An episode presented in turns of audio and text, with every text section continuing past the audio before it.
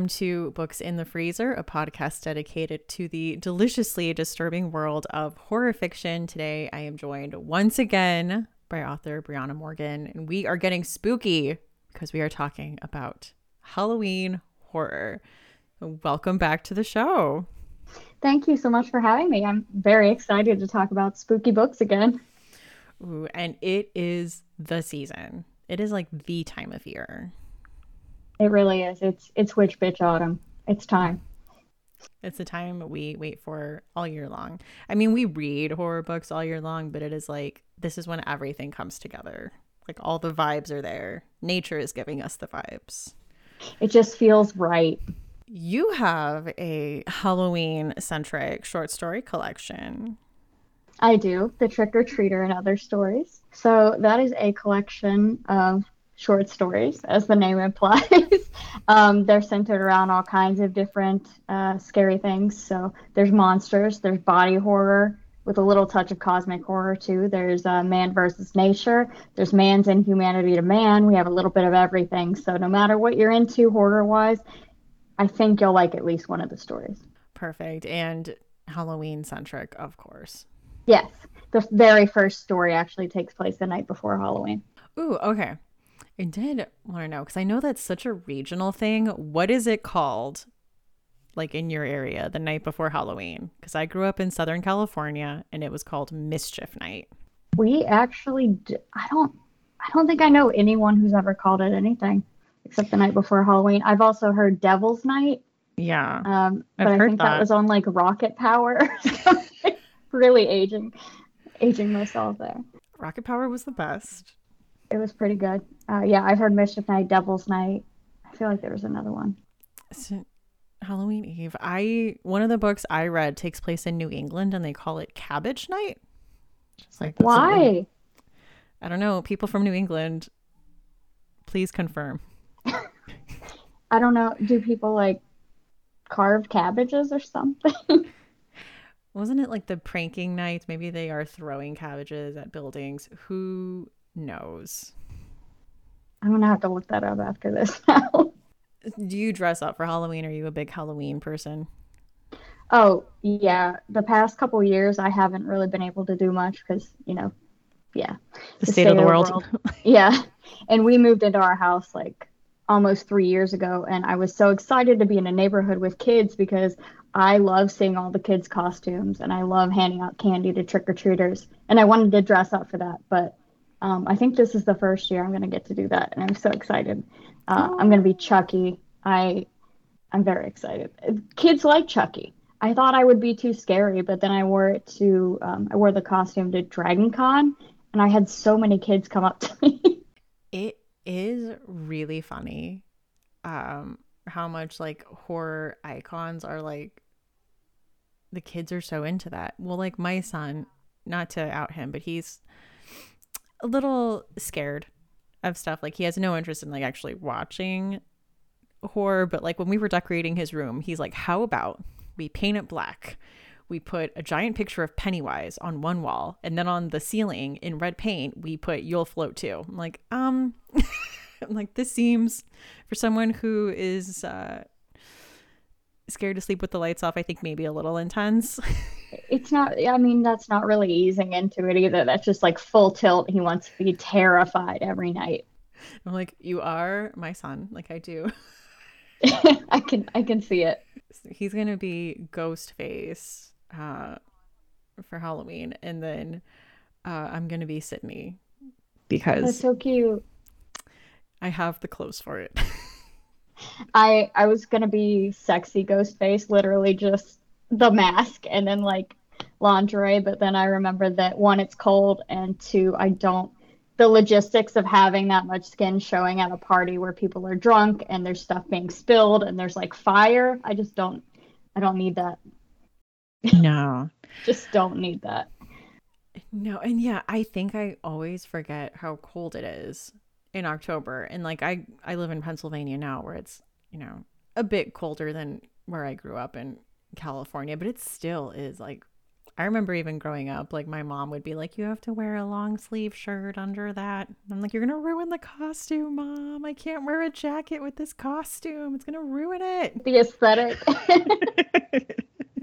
when I was in college, I used to be like, "Oh, I'll do the sexy Halloween costume thing," and I never did it. I've always just been scary. So I think part of me, like that, still wants to kind of fit in. Is like, "Oh yeah, I'll do it this year. It'll be wild because I never do it." And I'm just like, "No, I want to be scary." I think it's cool to lean into that. Oh, I always want to like I always in my mind like plan out costumes and then I don't do anything and then it's like the week before Halloween and I'm like I'm going to throw together random stuff I have. Here we go. I did that one year. I literally was just um I just used stuff I had and then I drew like two lines here and I put my hair in pigtails and I did like fake freckles and made my eyes look bigger and I was a creepy doll. And people love that and it it took like 2 minutes. So sometimes those are the best ones. Those are the ones that count. So growing up, was your family really into Halloween? Like, did you guys decorate, do trick or treating? So yeah, I actually, I mean, I know we've talked about this. I grew up religious, so we would go to the fall festival, but it wasn't like Halloween was off limits or anything. It was just, it was like an obligation almost. We would go to a fall festival dressed up, and then we would come home, and then we would go trick or treating. Um, mm-hmm. And I remember like sometimes I would be resentful that we had to go to fall festival because it meant we couldn't start trick or treating as early as everyone else. And I was always worried that the that the other kids would get all the good candy. Uh, but yeah, yeah, my mom used to make our Halloween costumes. Really? Like I remember my brother, he was like three. We were dressed up as the Hunchback of Notre Dame characters. So as Esmeralda, I had that. I had a store bought dress and I like spray painted my hair black. That was it. Um, and then my brother, my mom like sewed a pillow into a shirt for him and like made him this little Quasimodo outfit. It was so cute, but it was like the hump was bigger than he was. At least it was just a pillow. I remember when I was little, my mom wanted me to be Snow White just because I was such a pale child, a pale, dark haired child. you have to. It's your your culture. And, and I was like, no, absolutely not. Like I'm standing up for all the pale, dark-haired children. Um, and I remember it's funny because it's the same age my son is. When I was like seven or eight, I wanted to be Ghostface, and I was Ghostface for Halloween. I had the scream mask, and I was like, "Yes, I have broken free from the curse of Snow White." It's a legacy. I love that. It is. I know. I grew up religious too, and this is like the weird thing because I went to a fundy church that was like, you know, wild like I've talked about it. Uh, but um, the youth pastor was really into Halloween. So they would put on like a haunted house, like a haunted thing you like walked through. They would like the whole indoor school building. They would do like fog machines and hire like the teens as actors to like come out and you had things you had to like crawl under and through and then there was someone waiting at the end with a chainsaw. Like they got really into it. Oh. So it was like a haunted house, though, not like a, a hell house or a judgment journey. No, but when I was in college, one of the ministries there did put on a hell house. And, I have so many feelings about those. Oh man. And for okay, listeners that are not aware, a hell house is like disguised as this like haunted house experience but you go in and you see these different vignettes that are just these like dramatic stories of like people dying uh, without getting religion and going to hell and seeing like people go to hell. Like it's just an awful traumatizing experience. And my college roommate was like part of putting that on and she would like come home and be like we'll come back to the dorm and talk about like oh what a great service they were doing and how she just like really felt a part of i'm like okay i the i saw some of the wildest stuff in hell houses like i've seen like i've never done one you've done one oh i've seen like three Ooh, my me. dad was a youth pastor so this one i remember um, they had this this man that was dying of AIDS. Oh boy. Obviously. Oh. Um, because anyway, I don't have time to get into that. I know. I'm like, that is. so they, uh, the man dying of AIDS, and they had like his family crying over him, and for some reason they just made you stay in the moment where his family is just sobbing for way too long. I'm like, we can move on. We can move on. Let's go. And it was like really well done. Um, so it felt real. And then that same Hell House, but a different year. Um, it, it was actually called Judgment Journey. Uh, I don't think that's branded. I think we're good. Um, they did an abortion gone wrong scene. Oh, I'm sure it was handled with the most nuance. No, it was very bad. Um, I, I'm not even sure what I was seeing. There was just a lot of blood, and there was a woman on a table and screaming. Mm, The worst one was we walked through this part that was supposed to simulate like the end times, so it looked like a um, like a like a tent city, um, and there were people like you know with the the barrel with the papers and the fire, um, just like warming themselves, and people are talking about like selling their children to get food and and stuff like that, and I'm like, what am I supposed to be learning here? I don't understand. yes. So for listeners who uh, are not aware, the end goal of this, the point of this, is that you're led through all these horrifying uh, images, and they're essentially trying to scare you into praying and accepting their religion. Is really what the end goal is here. Like you get led down and you get sent to like a person that's like, oh, if you don't want to end up like the people in this play, like it's very gross and very manipulative, and we have a lot of feelings about it. Clearly, Yeah, they're also, I feel like they are much gorier than any haunted house I've ever been, just unnecessarily. I'm thinking of the haunt, there's a haunt around here, um, Netherworld. It's like one of the, the best in the country. I, last time I went there, I was, I was still a vegetarian and they had this one scene that was very like Texas Chainsaw Deliverance-esque, where this man's going like, hooey, you see my pig? And he's just like, he's like, "You want to eat my pig?" and all this other, you know, just saying weird shit. And I just very loudly was like, "I don't eat meat, sir. I don't eat meat." And the guy started laughing, and he had to like go to the side. and I broke him. they weren't prepared for that answer. Like They "Ah." weren't. Um, I also people tend to target me because I'm only like five feet tall. They think I'm gonna be the easy scare, and I'm I'm not the easy scare. So it's it's really unfortunate. I I aggressively compliment the costumes instead. I'm five foot seven. They should go for me. I am absolutely the easy scare. It was like I would walk in somewhere and I'm like, I know that someone's gonna pop out of that coffin. I know it, and I'm saying it out loud. I'm like, someone's gonna pop out of ah, like every single. Time. God, it's uh I've seen people get punched at haunted houses. Tis the season. I have not done like a non-religious affiliated one. Apparently, uh, so maybe that's something I'm gonna have to do sometime. I think Pennsylvania has some good ones. Um, we ha- I think the the southeast has the two biggest ones in the country or whatever. My brother works at Halloween Horror Nights in Orlando, which is a different level. Never been to that though. Yeah, growing up, I know there was Knott's Berry Farm would turn into Knott's Scary Farm. Like that was a big one. Um, I think Universal there, yeah, would put on their big Halloween Horror Nights. Huge because they use the sets from the movies and stuff, so their production value is a little higher. That is on the bucket list. I know that there are a ton of movies that are horror movies that are set during this special night. I would say maybe one beloved franchise. Maybe has it in the title. I think it's ending or someone's dying. Oh my, it comes out this Friday. As of this recording, it has not come out yet. My my fiance's like, "Are you gonna watch that one?" Like he was almost just like disappointed, and I I replied like equally disappointed. I was just like, "Yeah, I know. Well, yeah." I know. My husband was like, "Are you gonna?" And I'm like, "I I have to because I have to be part of the discussion. I don't have to, but I'm like, I just I need to know what's going on." And he's like, "But you are the reason these keep getting made because of people like you that will watch it no matter what." But it's ending. That's I mean that's what horror fans do. We will go to shitty films just because we like to have fun. when did you first watch Halloween? I guess the original, or was that your first experience with the Halloween franchise? Did you start at one? I started at the first one. I caught it on AMC during Fear Fest one year. AMC Fear Fest really raised me. I feel like it, it nourished me and it fed me.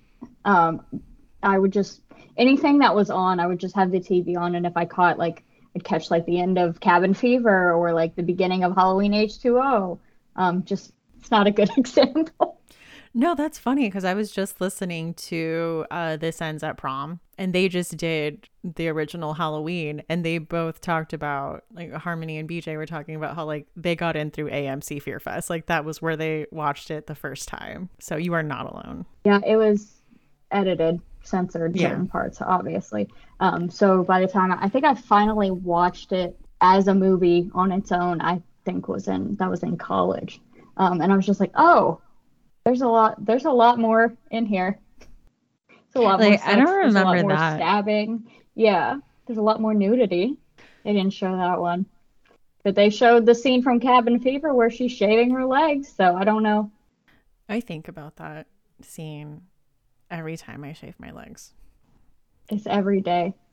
every sing every, every single day I think I think about Cabin Fever and I don't even that's one of those I watch it every year but I don't even know if I like it. I just kind of make myself watch it.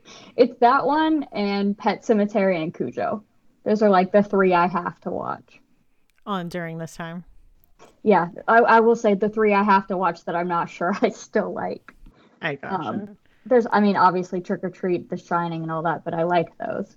These are just like, it's like a, a family obligation. I have to go visit my weird uncle. Yeah, it's like a family dinner you go to and you're like, why am I here? I yeah, I did not like Cabin Fever, but that scene still I think was effective and that it absolutely scarred me, as we can as you can see. Yeah, I Uh, saw that movie at like 13, and no, But you mentioned uh another popular Halloween anthology film. Trick or Treat, which uh, I've had people ask if my if mine is related to that, but it's they're spelled different. It's not. I wish they were related. I wish I just got to write Trick or Treat IP. I don't know if that's a thing, but I would write it. It's gotta be. I'm sure you gotta write like the novelization. Would it be an anthology? An anthol. It's not really like a novel. I'm like really trying to like think about this. I'm like, if this were, if this got a novelization, You could make it a like sh- novel you could, yeah. with like interconnected parts or like a frame narrative. I wouldn't, but you could do that. I saw that for the first time a few years ago. It is abs. It's a must watch. I think for this time of year. It's so good. You have little little Sam. I love him. I love the Anna Paquin storyline. I think that's probably my favorite, although I think that the overarching like bus driver one is like pretty good. I don't know. There's a lot. Like there's not really a weak story Yeah. in the anthology. It's really good. One that I recently started watching every year is Haunt that I was like really impressed with. I don't know if I've. I don't think It's I've on- seen that one. Just H A U N T. I have to look it up because I cannot remember if I've seen it. No. Brianna, you have to. An extreme haunted house. Yes. This sounds like a like a creepy pasta like a no sleep story. So I, yeah, I could see that. It does have those the vibes. the vibes are there. Great. Okay, that's what I'm doing tonight. but I, I don't know i really like that one. I think it has like a good script where like all the elements kind of like come back around. Like i think it does a good job of like here's this information this will come back later and then setting this like effective haunted house. And i'm always like i don't know. I'm like it's good. Every time i watch it i'm like great. I don't know. Is it love it. is it found footage or is it just no. Okay? because it kind of sounds like the Houses October Built, which is found footage. Um, but that one, I need to watch that one again when I'm not drunk because the only two times I've seen it, I was just, it was like the third movie at a Halloween party. So that's the level we were at. I have started and stopped it like many times, and I always get like 20 minutes in, and I'm like, I don't think I like this. And I'm like, I'm not going to force myself to finish it. And then two years later, I'm like, you know what? I think I'll give it another try. And then it happens again. I get like 20 minutes in, and I'm like, I don't think I like this, and I'm not going to force myself to finish it. And we're just on this ongoing. Yeah, I, it keeps getting recommended to me, and I feel bad just being like, I didn't want to finish it. But that's valid because I do the same with books. I still feel guilt about that though. Oh, speaking of found footage, though, Hell House LLC. Oh, I love it. I love it so much. It's Yes. so scary. The clown in the basement. Oh God. Mm-mm. Oh my gosh, that unnerved me. Well, the whole time I was up until that point, I was watching it and I was like, okay, like, okay. But you know, I've mentioned before, I have a thing with like dolls, and that was kind of doll adjacent. And yeah, just this clown. You turn away, you put the camera back, and it's moved. Ugh, no. I hate it. I hate it. I hate it. Oh, I hate it. Uh, um, have you seen Gonjiam Haunted Asylum? Yes. But I That don't one's remember much about it. Yeah, that's a scary one. That's that's pretty much all I remember. Is that I was like, oh, at one point while I was watching it, I was just like, oh, holy shit, I'm actually I'm actually frightened. And then uh, I've heard what is that Dead Stream or something like that has been recommended to me. That's like brand new, right?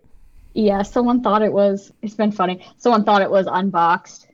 My play because they're kind of similar. Same same vibe, like you Yeah. know, like shitty live streamer trying to make up for it. Yeah, and I was like, this is right up my alley. But I haven't started it yet because I'm afraid I'll love it, and I'm afraid I'll make it my entire personality. So I'm just like staying away from it for my own good, I guess. uh, holding off on it for a bit. Um, also, did you watch Hellfest, the one about the people that go to the like amusement park on Halloween, and there's like a little haunted house walkthrough? No, I think that one's on Netflix. But that was pretty good. I'll looking at that one too. I haven't heard of that. Uh, Night of the Demons, also set on Halloween night. You haven't seen that or the remake? No, you're you're giving me some good ones. My two year old has discovered Halloween Town. And she loves it. She wants to watch it basically every day. Um, she does love Hocus Pocus too. Doesn't want to watch Hocus Pocus one. Like I try to recommend it. I'm like, it gives you a little bit more context. Like we kind of, Yeah. kind of explains who these these ladies are and what's going on. She's like, no, Hocus Pocus two. okay. Um, I used to joke that like growing up, you're either like a Hocus Pocus kid or a Halloween Town kid. You can like both, but there's definitely one that you prefer. For me, it was Halloween Town. I was Halloween Town. I didn't. I had seen Hocus Pocus like once or twice. Um, a few years ago, our township did a drive-in. Like it was like during COVID, you know. So like all of us were like in our cars, and they put it up on the big screen. Um, and that was fun. But I'm like, yeah, like I don't know. I wasn't a big Hocus Pocus girly growing up. Big Halloween Town person though. Oh yeah, I wanted to live in Halloween Town. I did put House of a Thousand Corpses in here, though, as I've mentioned many times. Not quite my jam, but I know a lot of listeners really like it, and it is uh, Halloween centric. But if, you love it, that's, very cool. Um, I actually forgot it was on Halloween somehow. I'm not. I'm not a big. I'm not a big Rob Zombie fan. Um, yeah, he's a Yeah. he's just not my taste. no, he's a he's a specific. I was gonna say acquired taste. He's a specific flavor. I don't know how to put it. Like he Well, is. it's like it's like Eli Roth. Mhm. I, also, same, I am like way. also. mm. How did I know? This episode is brought to you by Fangoria, the world's best horror and cult film magazine since 1979. Listeners can use code Books in the Freezer to get 20% off their order. That includes, of course, merchandise and first time subscriptions and single issues of the magazine. Not only are there tons of articles and interviews about upcoming horror movies, there's a regular segment by Stephen Graham Jones all about slashers called Slasher Nation. So you're going to want a copy. So again, that is code Books in the Freezer. And thank you, Fangoria, for supporting the show. All right, well, should we talk about some books? We should. So I feel like this is a theme when you come on because last time we did found footage and I talked about scan lines and I'm like, this is a deeply sad and depressing book. Uh, so I have brought another melancholy story. I bring you The Night Country by Stewart O'Nan. Oh, Yeah, well, I saw this on a lot of lists. I'm like, oh, this is a it's so sad. It's so sad. Yes, I didn't know it would be that sad because it was just on reading lists. It's like, oh, if you're looking for like Halloween reads, like this is on the list. It takes place, it's a ghost story. It takes place in New England on Halloween night. I was like, okay. So this takes place in the New England town of Avon on Halloween, where the year before, a car full of teenagers died in an awful car accident. The story is narrated through the three teenagers that died. um, that are kind of visiting the different people that were affected by the car crash. Um, two of the teenagers survived. One of them, you know, seemingly physically unscathed. The other one with serious brain damage to where he's going to have to be taken care of by his parents essentially for the rest of his life. So you are following the police officer that was kind of chasing them when they lost control of the car. And so there is a lot of like blame that he's placing on himself and guilt that he is living with like around especially the anniversary you are following um both of the survivors you're following Kyle Kyle is the one who um sustained really bad brain damage. You're following like his mother as she's like you know, looking at what her life is now and really struggling with a lot of tough feelings about what happened and you know she's one of the lucky ones like her son survived this but her life is so different now than what it was and his life is different now and you know all the dreams that they had for each other and like what does that mean now oh my gosh this book made me cry i'm like several I'm like times. tearing up just remembering it i that book made me cry so hard I almost threw up. Which is it's easy to do. I was just not expecting to be hit with something so emotional and then Jake I think is the the teenager that survived unscathed who just um but he had his girlfriend on his lap like and they weren't buckled in and so you know the whole book he's just like looking at pictures of them and remembering and it's like oh my gosh like just it's a lot. It is so much. So you are like following this whole town that is just overwrought with grief and um you know narrated through like these kind of snarky teenagers like making jokes like oh like I see you like it's okay blah blah blah. And it's just like a weird mix of tone that I think works very well to cut the tension and cut this like just onslaught of sadness. That yeah and it is really well done. I think if you know that it's going to be emotionally draining going into it i feel like that's better than if you're just kind of blindsided. Um because i would i would say it's worth reading beautiful story i highlighted like several passages i think Stewart O'Nan is such a good writer from like the few things i've picked up from him i think he does this slice of life mm-hmm. story really well. Like I, I mentioned it in a previous episode, but he did one called Last Night at the Lobster. Have you read that? No.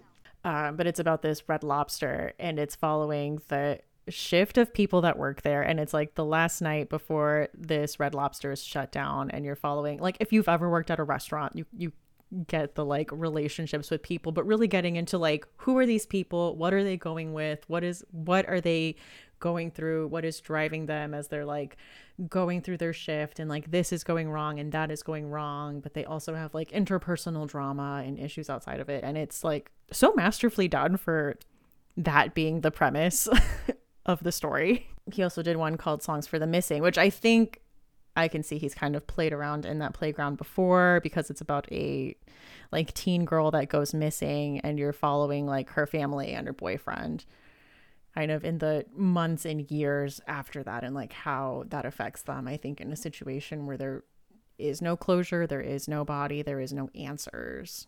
Like how do you move on? Can you move on? How do you process that? That also seems very sad. Yeah. I'm like he likes uh, hard hitting topics. So I, as far as rating goes, um, I would say this is room temperature. It is a technically a ghost story set on Halloween. I would not go into it with those expectations. This is a tearjerker. Um, I would say this is definitely horror adjacent, going more for tears than tension. That is The Night Country by Stewart O'Nan. So my first pick, I'm really excited. Uh, it's Clown in a Cornfield by Adam Cesare. It's it's YA it's YA horror. Uh, it surprised me in how gory it was for YA because I, I think if I hadn't known it was YA, I wouldn't have guessed that because some of the kills were very brutal, bloody, gory, just uh, it was a lot. Um, and it's about this this girl named Quinn Maybrook. She moves this this small town with her dad, And um, there's this tension in the town because the corn syrup factory, I think it is, shut down. And, you know, a lot of people rely on it for jobs. And then you have kind of the new money and the new people coming in. And there's, you know, class tension and all of that. And uh, there's the Baypen, the company that shut down, their mascot was this really scary clown named Frendo, and he is the the clown in the cornfield. Um, someone dressed up as Frendo during the their big kind of founders festival just starts a murder spree. And as the book unfolds, you realize that there are multiple people dressed as Frendo um, killing people, and then it gets worse because they're killing kids.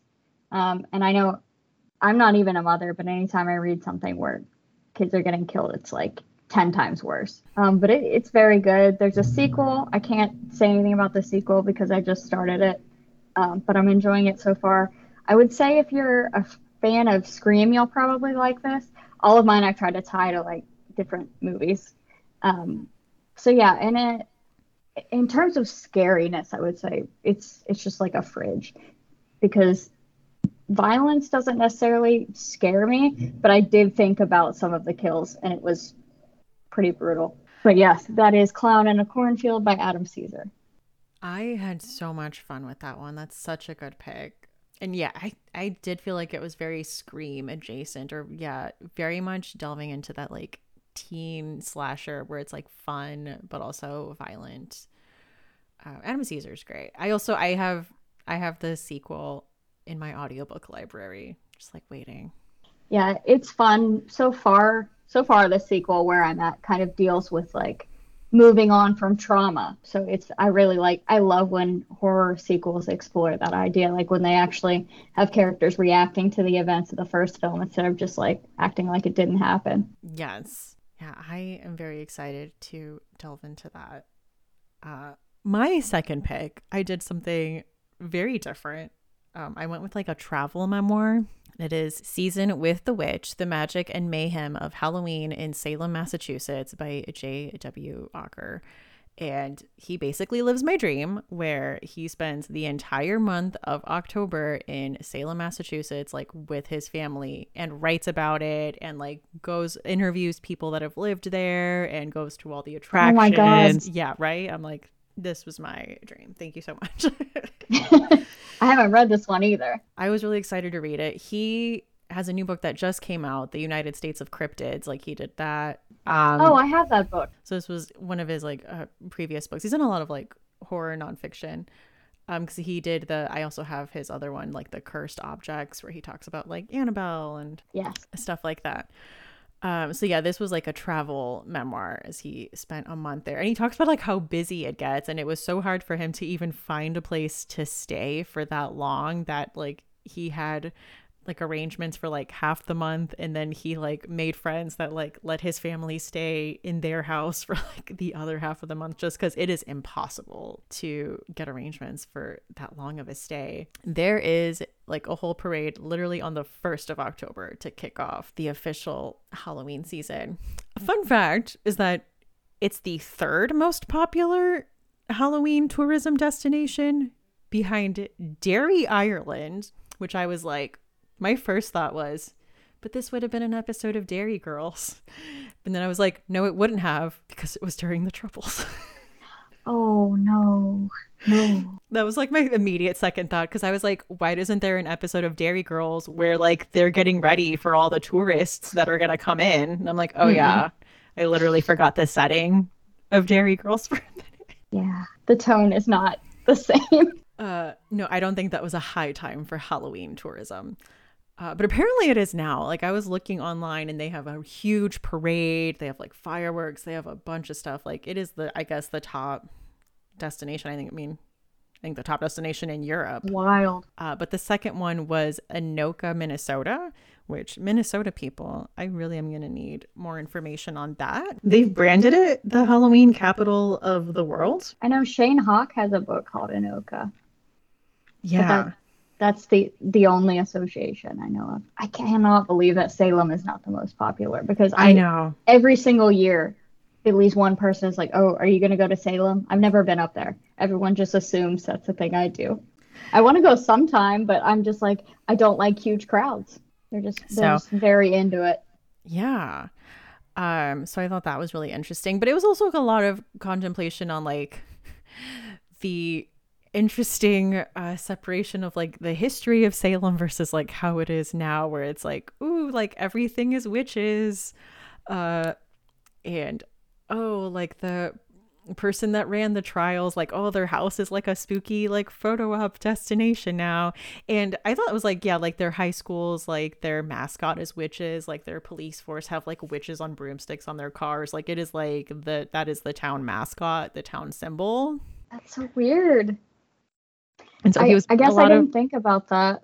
Yeah so like a lot of like how do you deal with uh the history and with this uh, which I thought was like very interesting. But also, I follow a lot of horror people on TikTok, and I feel like all of them are in Salem right now making TikToks, and I'm jealous here. Like, hmm, okay.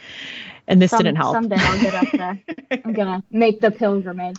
Me too. So that I mean, it's a travel memoir. I would say extremely room temperature. It's not going for scares, but that is Season with the Witch: The Magic and Mayhem of Halloween in Salem, Massachusetts by J.W. Ocker. I'm gonna. I'm definitely gonna pick that one up. Uh, my next one is Dead Leaves by Kealan Patrick Burke. It is uh, a collection of nine scary stories. Well, subjective, uh, but they are all set on or around Halloween. Um, there's varying levels. So there's, you know, there's stories that deal with grief. There's stories that deal with um, the idea of like an urban legend. Um, it's a little bit of everything, and it is very short, but Kealan's prose is just I don't know, it's just so good. I love his writing style. I feel like he's very good at putting you in the moment of something. Um, and uh, yeah, I also love that the cover just screams Halloween because it's the the orange leaves and then it's got like the pumpkins. It's just perfect for Halloween. And um, it it didn't scare me, so I I would almost say room temperature, but there there are some there's some things in there that might scare other people. So it's room temperature for me, but maybe fridge, depending on what what scares you. And that was Dead Leaves by Kealan Patrick Burke. I've seen that around, and it is very autumnal. Yeah, it's sadder than I was expecting. Also, huh. there's a there's a touch of grief horror in there. Hmm. That's one I've been wanting to pick up. So I will have to do that. It's about the size of um, the trick or treater. Okay. They're, they're similar sizes. My last pick is Benny Rose, The Cannibal King by Hailey Piper. This is a novella. It is part of the Rewind or Die series, and this is a kind of urban legend slasher um, about a town in Vermont that has a local legend of the cannibalistic Benny Rose and we follow kind of this group of girls that wants to play a prank on this new girl Halloween night and kind of like prank her about like, ooh, Benny Rose, the urban legend, but uh oh, he might be realer than they all imagined.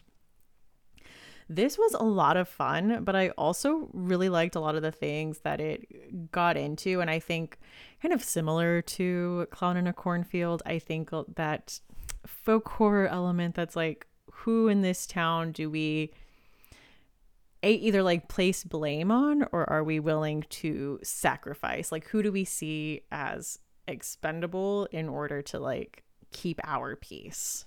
Like what is our peace worth and is it like certain people's lives?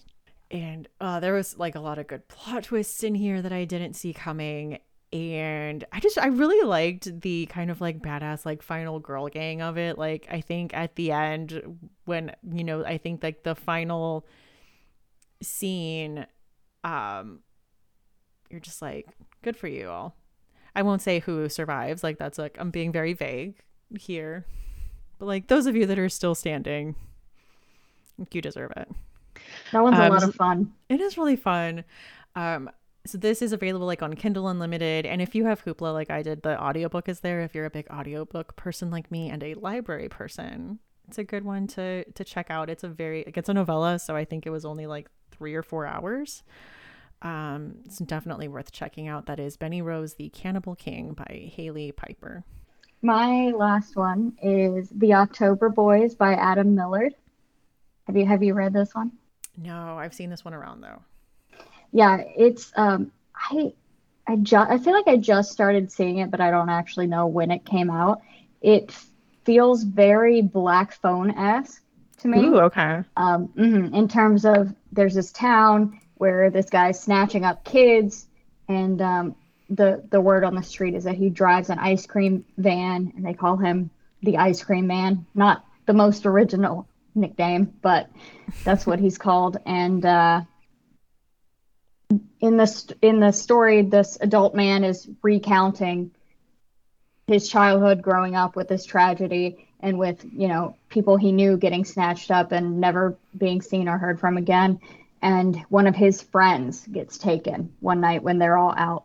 Um, so he goes back to this town where all of this happened this night so many halloweens ago um, to kind of put together the pieces of the puzzle and get some answers. And it feels like it in that it's like a group of adults coming together to experience something as adults they experience as children. And there's kind of the feeling of imp- there's like an impending battle and there's a life or death stakes. And it's just very it's black phone meets it but it's it feels more real to me. Hmm. it's not as big like you know it has like the alien and the cosmic situation. Um and it's just a person. And people are terrible sometimes. Uh, Oh, it's kind of it's kind of sad. I would say i would say it's more room temperature. There were there are no like on page jump scares or anything like that but just the idea of someone in your town is taking kids and there's nothing you can do about it that that's uncomfortable to say the least. But Yeah. it takes place on Halloween, and um, I'm a sucker for the the coming of age trope, and there's a little bit of that in in there as well. So if you're into that too, you'll probably like it. It's The October Boys by Adam Millard. Ooh, I didn't know that that's what it was about. That was just like a cover I had seen around, and when I was like, oh, like maybe I'll pick that one up for this episode. So, oh, I'm glad to hear that that's what it's about. I will be moving that up my TBR. Um, also, I didn't mention this at the top of the episode, but Halloween horror was one of the very early episodes that uh, I did with Rachel.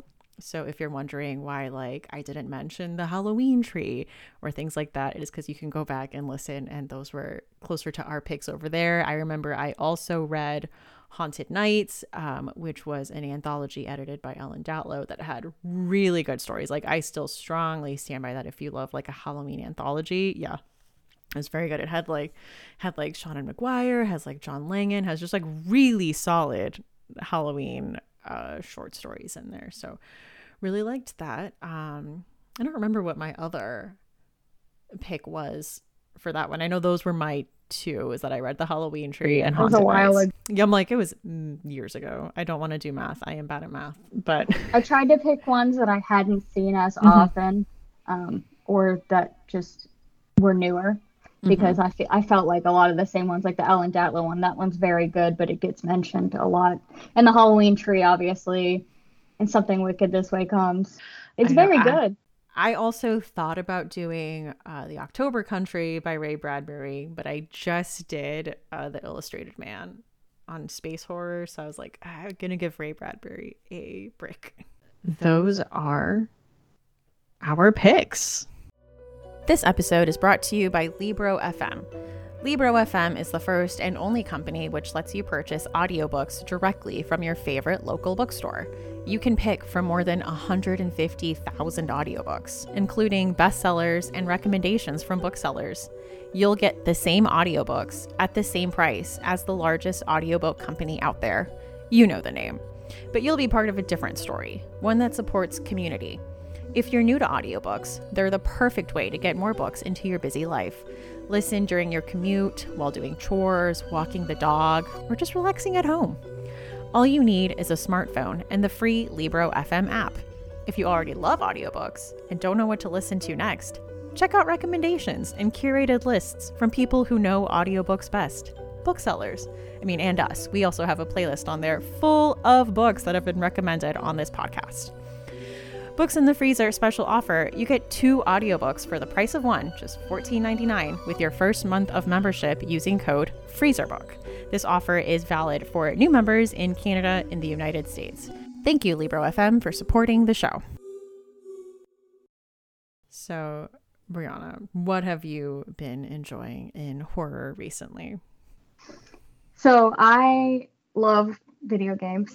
Um, there are two spooky video games that I just played, and I hyper focused on both of them to the point that um, I spent like two whole days literally just on the computer, which wasn't great for other aspects of my life, but it, it was fun. The first one was Madison, which is like you have a camera and you're exploring your family's old house, and you can only there are certain parts, certain puzzles you can only solve by taking a photo, and it's like a Polaroid camera. So you have like the you have to wait for it to develop. And uh, there are certain scenes where you're in the dark and you're just like snapping the picture and you're shaking the your character's shaking the Polaroid and you're like, come on, come on. Oh, but the the story I didn't love the story in that one. At the end, it got kind of weird, but the puzzles were fun and the the ambiance was very good.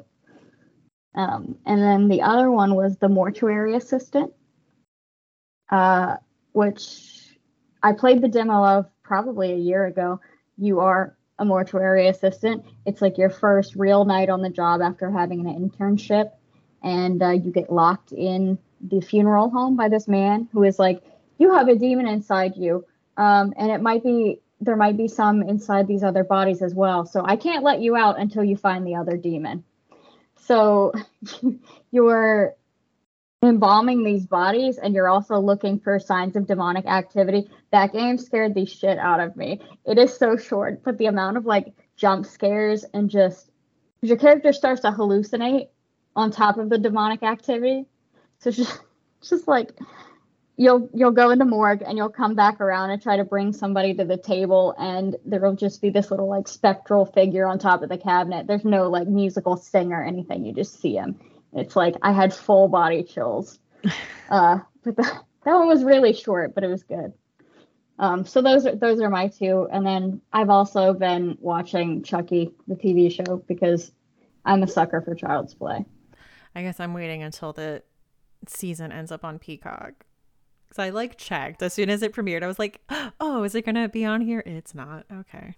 When I tweeted that, I had so many people DM me, and they're like, I didn't know it wasn't gonna be on Peacock, and I'm like, yeah, we all we all find found that out together. We don't have cable this no. day and age. The first episode is on YouTube.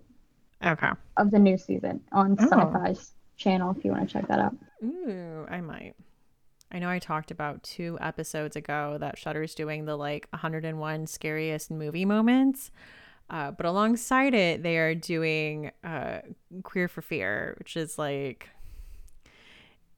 um, like LGBTQ themes in horror, and it's been so interesting because it's kind of going through like chronologically.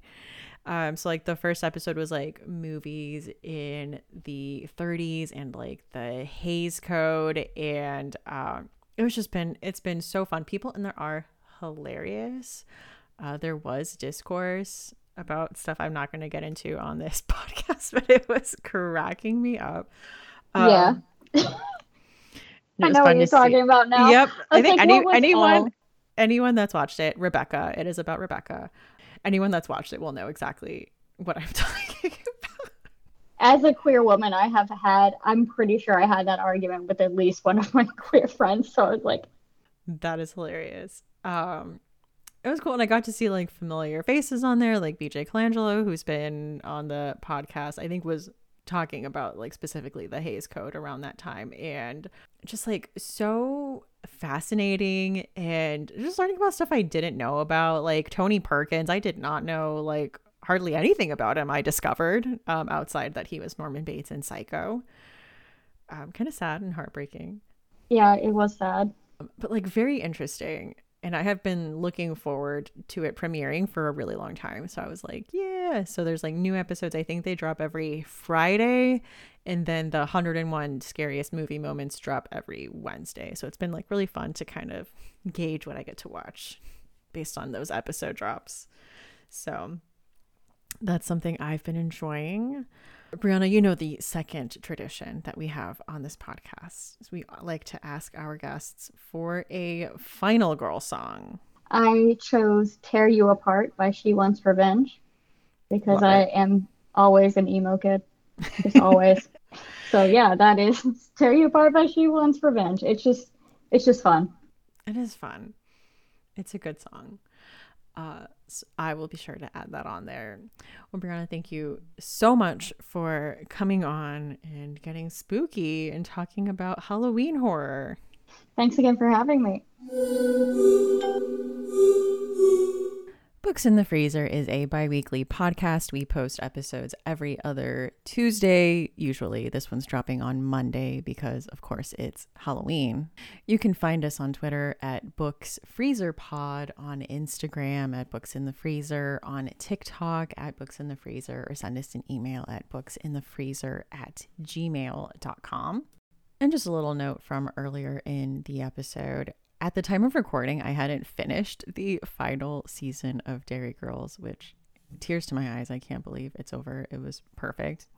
Uh, but anyway, there was an episode in this season where they did have a big Halloween party, um, but it didn't seem to be tourist heavy, I guess, in the way that it was portrayed. Um, also, anyone that has been to Derry for Halloween, please let me know all about it. I would love to hear about it. And absolutely anyone from Anoka, please send me all the pictures. I want to hear all of these details.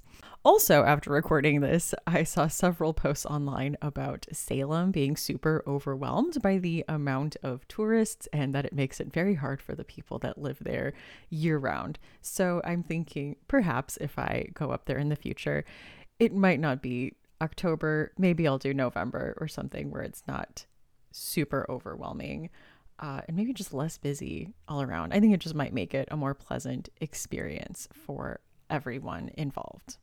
Happy spooky season, listeners. Um, if you are looking for a way to show your support for books in the freezer, there are quite a few ways to do that. One of them is to leave a review on a site like Apple Podcasts. Just take a few minutes write a sentence or two, leave a star rating.